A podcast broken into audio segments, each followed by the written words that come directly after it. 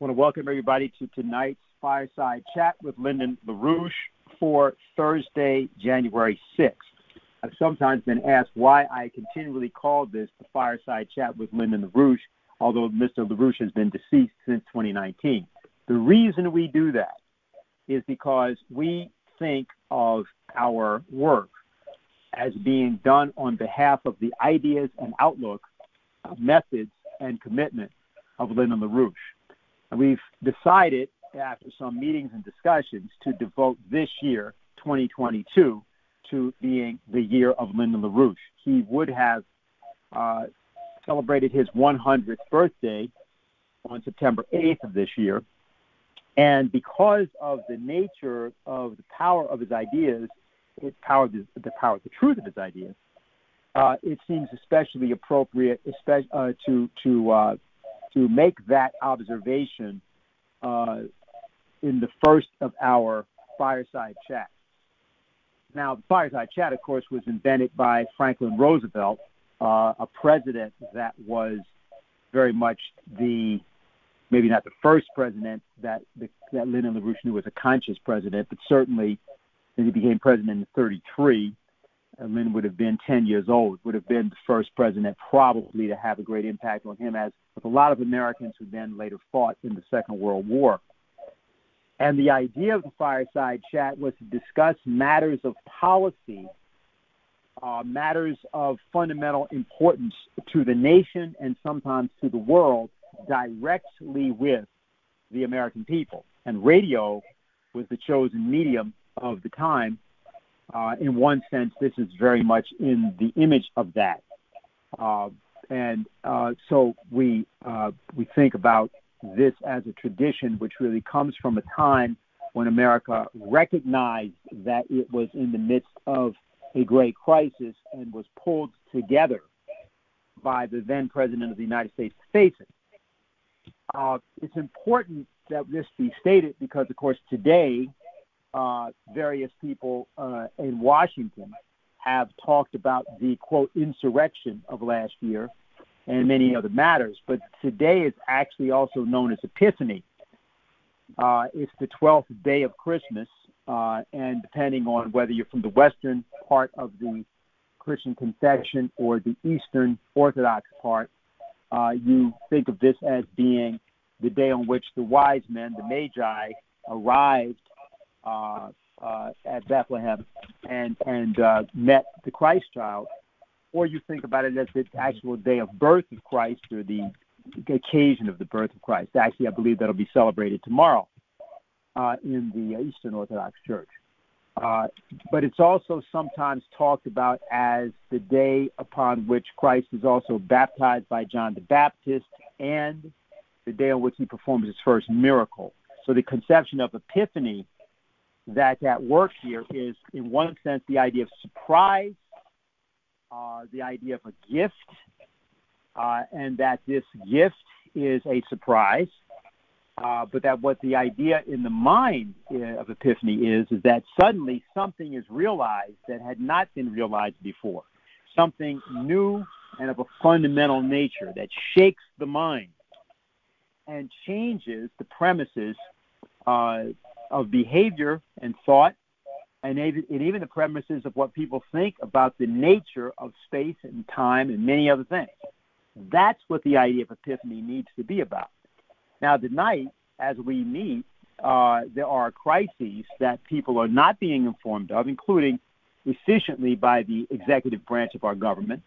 The crisis concerning the American relationship to the Russia that it once tried to loot and did loot between 1991 and 1999, um, and the, the the the relationship in terms of how this impacts the world from the standpoint of potential nuclear war is one element.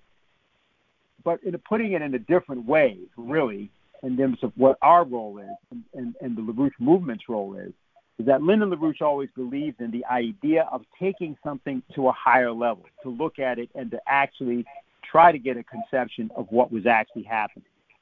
So while we could speak about coronavirus, uh, the the Russia-U.S. confrontation, we may of course say some things about that.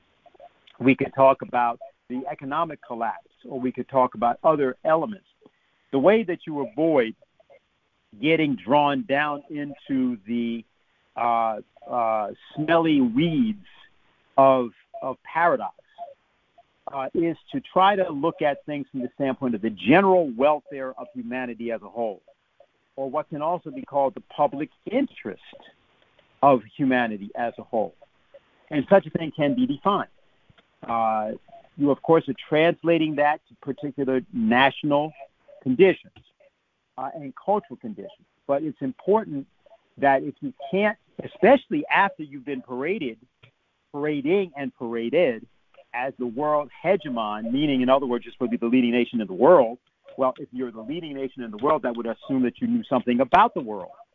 You knew something about the nations of the world. And just therefore then say, well, we're the leading nation, but we don't care about what goes on in other countries is not only grossly unfair uh, to, but it's also grossly stupid. Since in fact, the truth of the matter is that you, whether you care about it or not, what is actually happening in the rest of the world is determining the entirety of your life. Look at the fact that the biggest employer in the United States today is the Department of Defense and the extensions of the military. There are about 3 million people, one way or the other, employed, not deployed, not military personnel now. I'm talking about jobs of one stripe or another. And that's in something that's the acknowledged part of that, that economy. There are other uh, uh, derivative sections. Uh, so so uh, uh, that that's not good. Uh, the, the, the, what the, the idea that you know, so-called private enterprise is driving the United States at this point in our history? Not true. That could be made true, and it should be true. But you're either talking about monopolistic, large-scale corporate uh, enterprises, uh, various forms of monetary predatory institutions, or you're talking about the globally extended American military uh, industrial slash media slash academic, et cetera, complex. So for you or for me or for anybody else to make the idiotic statement that what goes on in the rest of the world doesn't affect you, it means that you haven't considered looking at the way in which the biggest employer in the country is being deployed against the self interest of the United States, by the way, but nonetheless has the grip on the lives of a good 12 to 15 Americans directly, probably including you, uh, uh, just in terms of directly the, the employment side. But there's a broader issue here, and that's the one I want to just bring us to. To really understand what's going on, one of the things that Lyndon LaRouche used to talk about is you have to look at things on the on the macrocosmic level and the microcosmic level. Uh, think about life at a microscopic level, and then think about the potentials of life at a macrocosmic level. Uh, space, of course, is the one element or way that you can think about that. In the present paradox we find ourselves in, in confrontation not only with the coronavirus, but with respect to what used to be called human human immunodeficiency virus or other frontier areas of biology um, and, and, and sort of the, the, the borderline, the frontier borderline between living and non-living processes.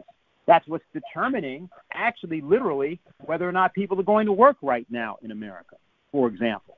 It's determining whether people can congregate. So the, the, the lack of our knowledge at that macro, mi- microscopic level and in a less, less obvious way at the macroscopic uh, co- cosmic level you know, the, these things make a big difference. We could talk about, of course, the threat of asteroids just as one example of why that makes a certain difference. But I don't just merely mean the threats. It's the idea that our job as a, a, a, a citizenry in what should be a free and intellectually free republic is to discover solutions to problems. Wh- which solutions provide for promotion of the general welfare of ourselves, meaning humanity as a whole, and nations in particular, and our futurity, our posterity. Um, that's what we need to do. So uh, I, uh, I asked that Jason uh, would start us off, Jason Ross would start us off for the new year with a very specific kind of discussion, and we'll be getting into various elements of discussion. We don't have a problem with that in questions and answers. But I'll let Jason introduce how he wants to take up the topic that he's going to take up. But the issue is to try to shift away from the banality and the noise of the particulars of what you're being caused to think is the topic, like that speech given by Biden slash Harris today, in favor of looking at the actual topics that are actually uh, determining uh, your fate and the fate of humanity as a whole. So, Jason, you have the floor. Okay, thanks, Dennis. Um, before we look up to the stars, I do want to, uh, you know, er- beg our audience's forbearance as I drag our noses through the mud just a little bit. Won't make any further mention of the speeches of Kamala Harris about Pearl Harbor, 9 11, about Joe Biden um, with the dagger held to the throat of American democracy against which he is defending us, about Dick Cheney being a favored guest on the floor of the House with Democrats falling over themselves to shake his hand as a defender of democracy, of Nancy Pelosi bringing in Lin Manuel Miranda and the cast of Hamilton to sing a song about democracy, the emotional support dogs in the Capitol. you know, you knew it was going to be silly today, and uh, they didn't disappoint.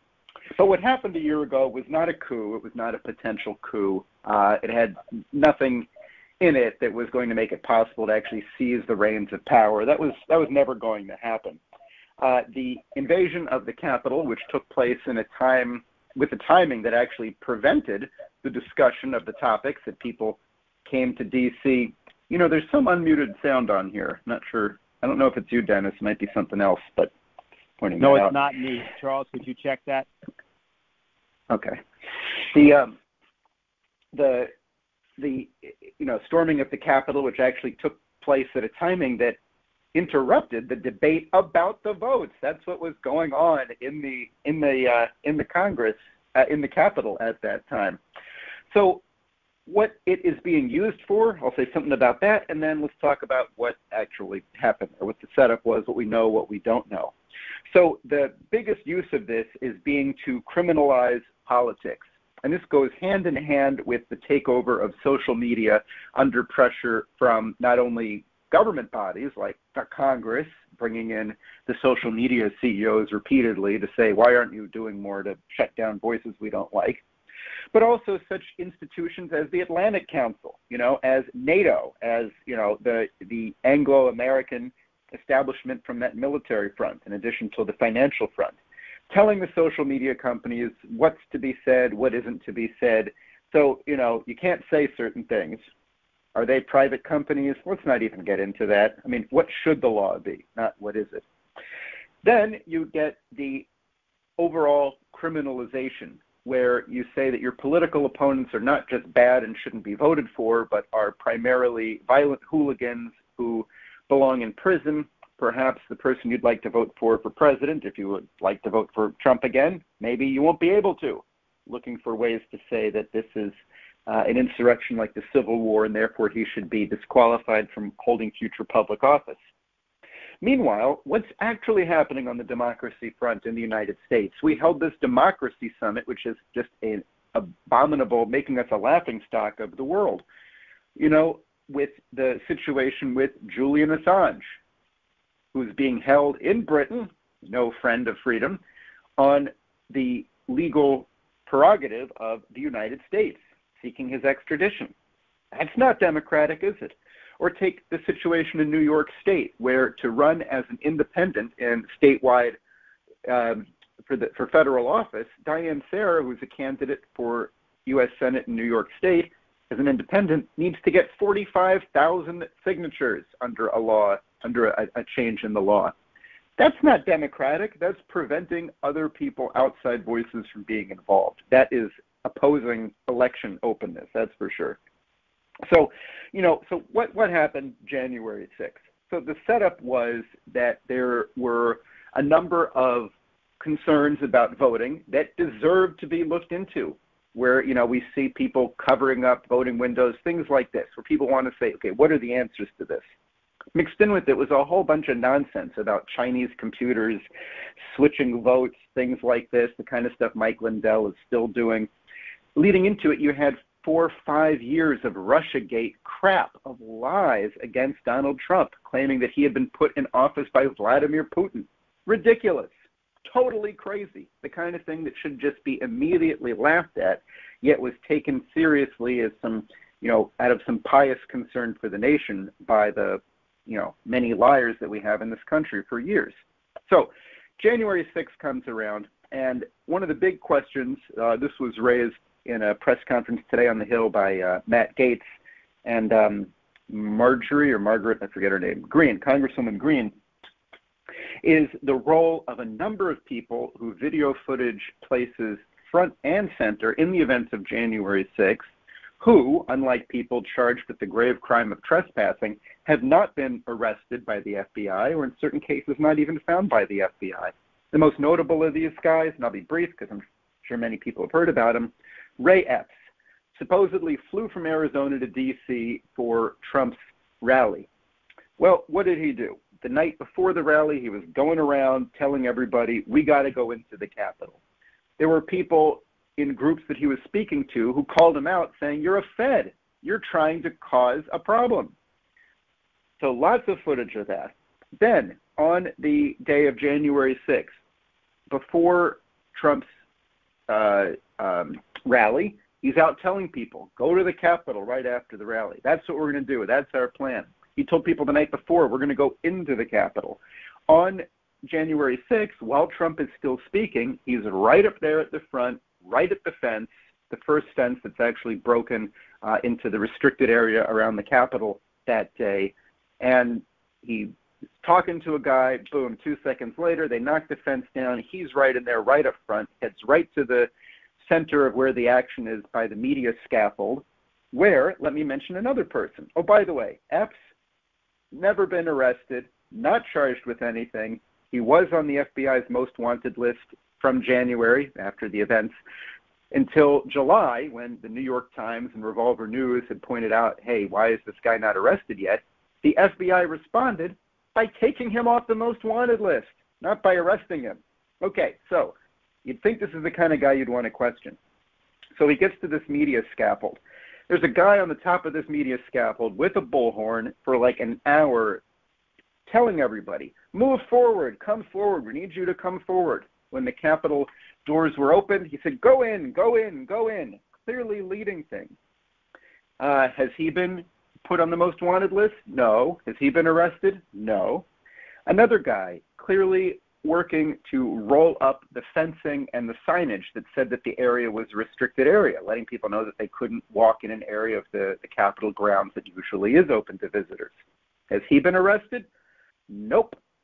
On January 4th, the Capitol Police requested extra assistance, worrying that something might happen. They were denied. The next day, similar request, denied. The FBI, we know this, allows thousands of crimes per year to be committed by its informants, by its agents, as part of supposedly playing along with plots to infiltrate illegal organizations to arrest people who are actually going to do something bad. But as we saw with the Whitmer kidnapping case in Michigan, sometimes basically everybody involved is an FBI agent or informant. So, is that why these people have yet to be charged and arrested? Well, the one way to find out would be to, if the DOJ did something about it, or if the January 6th committee in the House, which is in the Congress, which is supposedly so committed to finding the truth on this day, why haven't they subpoenaed Ray Epps' phone records? You know, so clearly, there's there's there's a lot more going on there. Is this a Fed surrection? Well, it certainly looks like it. It would be good to actually investigate and find out. What it definitely was not was a coup that was going to seize the reins of power and transform the government of the United States. Was it a bad and violent thing? Yes. Was it a coup? No. Okay? Now, that's that's this day in history. The other thing I want to look at is a little bit of a broader scope, and as a sort of a Christmas celebration, a Christmas gift that is going to continue to give for many years, I'd like to say something about the James Webb Space Telescope and about how we are going to achieve real breakthroughs. I don't know what they're going to be, nobody does, in our understanding of the entire universe that we live in. So on December 25th, Christmas Day, the James Webb Space Telescope, which had been in various forms of construction for 15, 20 years, launched. It's going to take some time to reach its orbital location, which is a, a point called the L2 point. It's if you drew a straight line from the sun through the Earth and then kept going a little bit more, that's where the satellite is going to sit. So the sun and the Earth are both going to be on the same side of it, so it won't uh, be looking at the sun or the Earth, which would kind of disrupt it. And it's going to be looking out into space in the infrared light range. So in this, it follows the Spitzer Space Telescope, which had been launched in 2003 as an infrared space telescope. And the importance of having telescopes that are able to look out with different kinds of light, like the Chandra X-ray telescope, uh, the Hubble telescope, which is, operates in the visible and infrared range, bringing us amazing images that would be like what we could see with our own eyes in a telescope.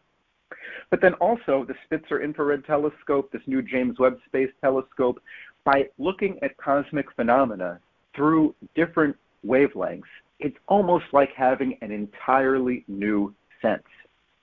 The Crab Nebula looks a certain way if you look at it as an X ray telescope. It looks different visibly. If you take a look at it in terms of gamma rays or infrared, it looks yet different.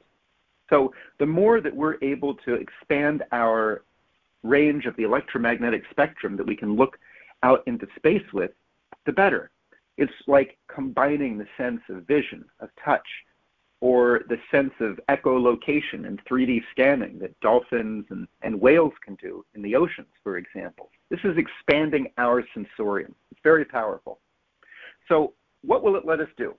Well, as the universe is expanding, things that are far away from us tend to be moving away from us pretty rapidly because we've built up a lot of speed from distant things overall as the universe expands based on our current understanding. So, by looking at things that are more and more towards the red range of the electromagnetic spectrum, these are things that are moving far away from us are going to look increasingly red. The same kind of phenomenon. A certain star, if it's in a galaxy moving away from us, looks a little bit more red than it does if we look at our sun or another star in our galaxy. If we're looking at a galaxy that's very far away from us, everything in it is going to look pretty red. So by having these infrared telescopes that go further into this infrared range, then we're able to look further back in distance, further away in distance, and we're able to look further back in time to try to get a sense about how the universe as a whole has been evolving or, or not evolving. Has it been more static than we suspected? Has it been changing more interestingly than we expected? Well, we're going to find out once this thing really gets fully under operation, which is going to take a few months. They got to get it set up, they got to run some checks. I'm also assuming that everything actually works in terms of the basics, like the rocket getting where it needs to be. So this thing, you know, with a, a mirror 60 times larger than the telescope that it's replacing, in fact, the thing is so big it doesn't even fit in the rocket. They have to fold it up. And one of the big tasks it's doing right now is unfolding itself. It's like it's assembling itself right now. This telescope costs about half a percent of the cost of destroying Afghanistan. But instead of leaving behind devastation, this is the kind of thing that is going to provide questions that are going to um, provide wonder and new discoveries for people now and really for generations, you know, trying to learn more from what this thing has imaged, what it's been able to show us. And that's really a really a fantastic thing. You know, looking a little further into the future, another decade and a half, uh, aiming for a 2035 launch, NASA is deciding between some other types of, of satellites, uh, of observatories to add. A new X-ray observatory to replace Chandra, another kind of infrared telescope that could look for origins of life, a ultraviolet optical infrared surveyor, and also one that would be really devoted to trying to look for early signs of life, looking for the kinds of molecules that we associate with life here on Earth, and actually looking for that in atmospheres of planets around other stars. Phenomenal, exciting things. This is what we should be doing. This is what we should be talking about. This is what we should be hearing about on the news. Having a debate of people trying to say, what does this latest finding from our newest set of three satellites show us? Because this shouldn't just be a once every decade or two thing, the way it is right now. This is where we ought to be putting our resources as a species instead of this adolescent crap of worrying about war, of you know, of having poverty on our planet, ridiculous stuff. So, you know, that's really the future. I just want to say a couple more things about the present. So one of them I feel like I got to say is is about COVID, where you know, is it good news that Omicron appears to be less severe in people who get it than previous strains? So that's good news, but a whole lot of people are getting it, such that hospitals are on par to very soon reach peaks uh, in terms of, you know, COVID patients that are just like what we saw at the peak a year ago. This is really, really terrible. The you know, hospitals get full, people are dying, people can't be taken care of. And you compare the approach, sort of, you know, approach of uh, trying to look at this one country at a time, it just doesn't work. I mean, maybe if you're China, it actually does work. But what about the rest of the world, right? China's kept its cases down very low. But here we got people in the US saying, oh, good, I'm vaccinated, I'm all set. Now, there's mutations that happen, and maybe your vaccine isn't so useful as you thought it was. Or we simply learn that immunity to this particular virus degrades over time, and you need to get an update. Whether you caught COVID before, you could catch it again. Whether you were vaccinated before, you become increasingly capable of catching it as, as time goes on and your immunity wanes um, from either way that you got it. So, what do we do about the whole world? How do you defeat a virus on a world scale? You have to have a world health approach for the entire globe. That's the way to do it. I mean, polio wasn't defeated in a couple of countries. This was a, a global, well, it's, it still remains in a few. This is a global effort. Smallpox defeated worldwide. Worldwide. We don't get smallpox vaccines anymore. We don't have to because we destroyed it. So the the only approach that really works on this is to say what will it take to have the entire world healthy what does it take to have a global health system in terms of the basics of, of healthcare, you know, hospitals, clinics, but also things like income levels sufficient to be able to have, you know, really good diets. Um, and then also research in terms of building up, you know, a revolution in the creation of antivirals. We saw a real revolution with the speed with which the mRNA vaccines were developed, and the other vaccines too. They're developed quite rapidly. So, you know, what what can the future bring on this? And then I just want to end with the, you know, the strategic situation, which is crucial for us to keep in mind. There's a lot of things going on that seem like they're just insane or crazy or definitely are enraging.